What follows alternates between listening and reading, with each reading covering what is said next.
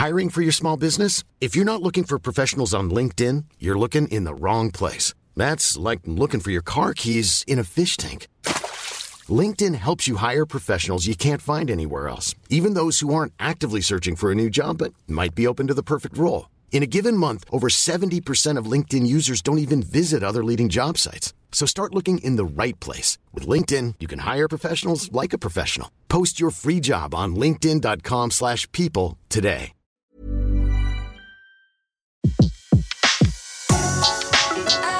Le meilleur de séances radio est maintenant sur We Love Cinéma. Séance live, l'actu cinéma des blogueurs. L'actu cinéma des blogueurs, on retrouve Sylvain Lefort de Cinébloggywood. Rebonjour Sylvain.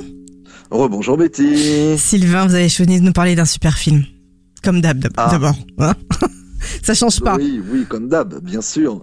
Non, oui, j'ai choisi de vous faire redécouvrir ou découvrir, pour ceux qui ne l'auraient pas encore fait, euh, vraiment une perle du cinéma français, du cinéma d'aventure populaire, euh, euh, du cinéma français. Il s'agit des Aventuriers, le film de Robert Enrico de 1967, dont on fête donc les 50 ans cette année. Avec Monsieur Lino Ventura, Alain Delon, Monsieur Serge Reggiani. Lino Ventura, Monsieur Serge Reggiani, Monsieur Alain Delon et Madame, ou plutôt Mademoiselle Johanna Chimkus. D'ailleurs, en parlant Alors, de Lino. Ventura, il y a une exposition à pas manquer.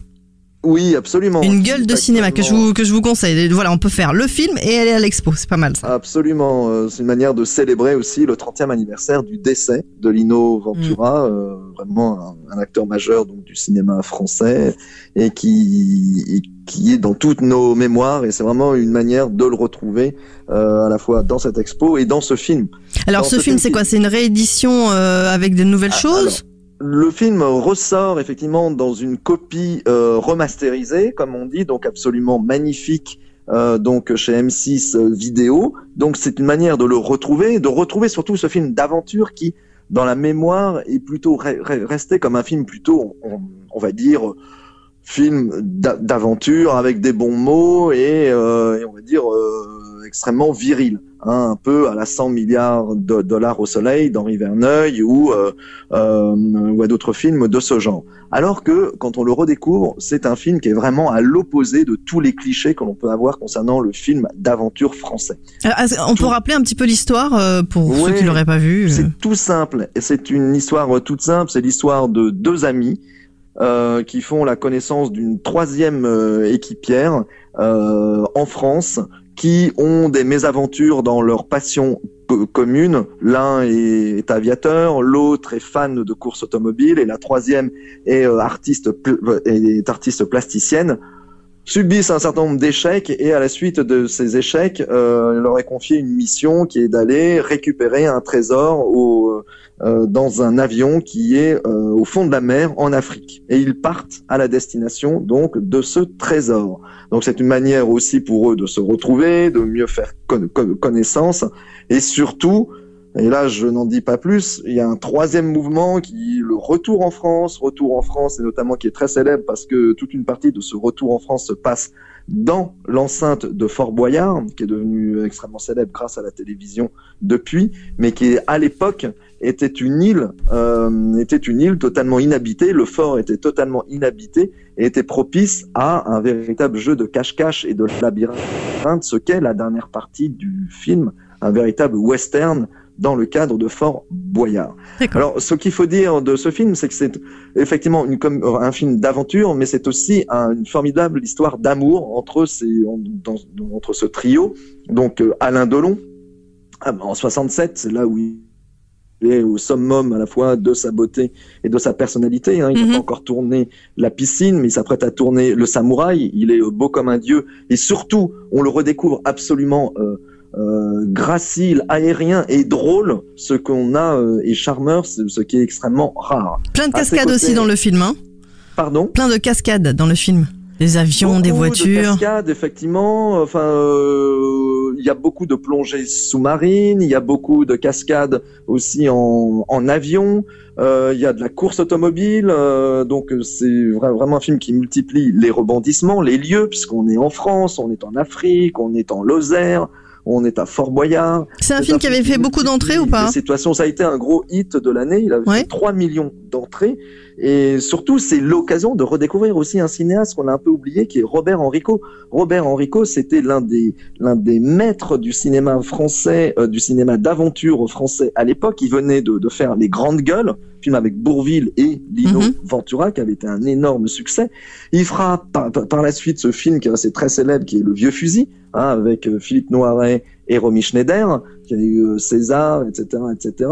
Euh, c'est aussi l'occasion, en redécouvrant Les Aventuriers, de découvrir ce musicien, ce compositeur absolument sublime qui est François de Roubaix, qui est un peu l'ancêtre, on va dire, de la French française, hein, mm groupes comme R, comme Sébastien Tellier, et qui apporte une tonalité à ce film d'aventure absolument particulière. Il lui apporte une tonalité mélancolique et voire une espèce de tristesse euh, qui en fait un film digne des films de John Huston euh, comme il les faisait dans les années 40 et 50. On peut penser au Trésor de la Sierra Madre par exemple. Et alors du coup, euh, qu'est-ce qu'il a de nouveau ce, enfin la réédition donc version restaurée? Est-ce qu'on retrouve dans le DVD des, des nouveautés, des scènes coupées, des choses? Alors, Ou pas du tout C'est juste vraiment la version coupée. On retrouve la version originale dans sa beauté parce qu'il y avait toute une attention qui avait été portée à la lumière et qu'on avait et aux, couleurs qu'on a complètement perdu avec le, le, temps. Donc le, film vraiment retrouve une deuxième jeunesse par rapport à ça.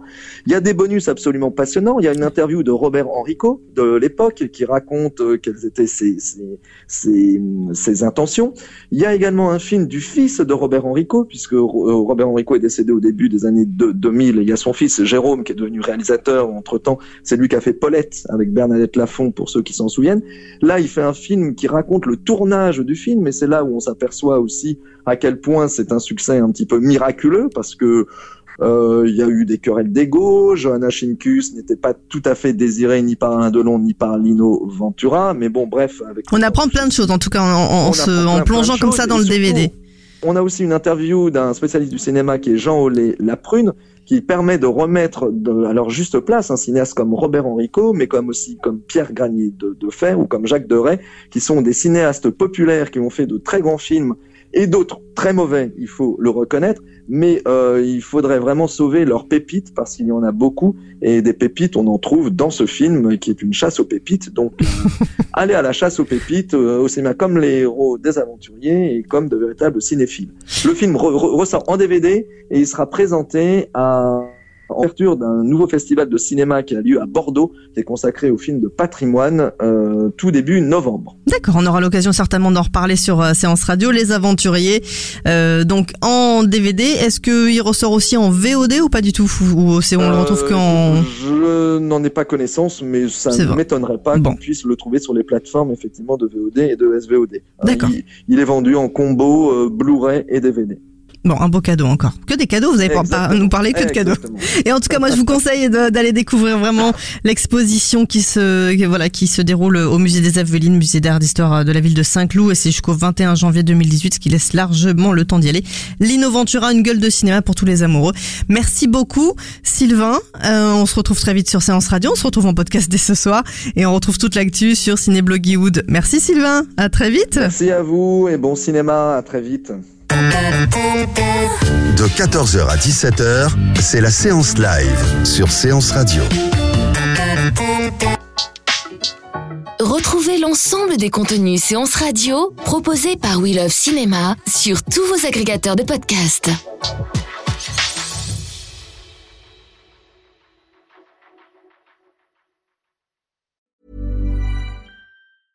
Mom deserves the best, and there's no better place to shop for Mother's Day than Whole Foods Market. They're your destination for unbeatable savings, from premium gifts to show-stopping flowers and irresistible desserts. Start by saving 33% with Prime on all body care and candles. Then get a 15-stem bunch of tulips for just $9.99 each with Prime. Round out Mom's menu with festive rosé, irresistible berry chantilly cake, and more special treats. Come celebrate Mother's Day at Whole Foods Market.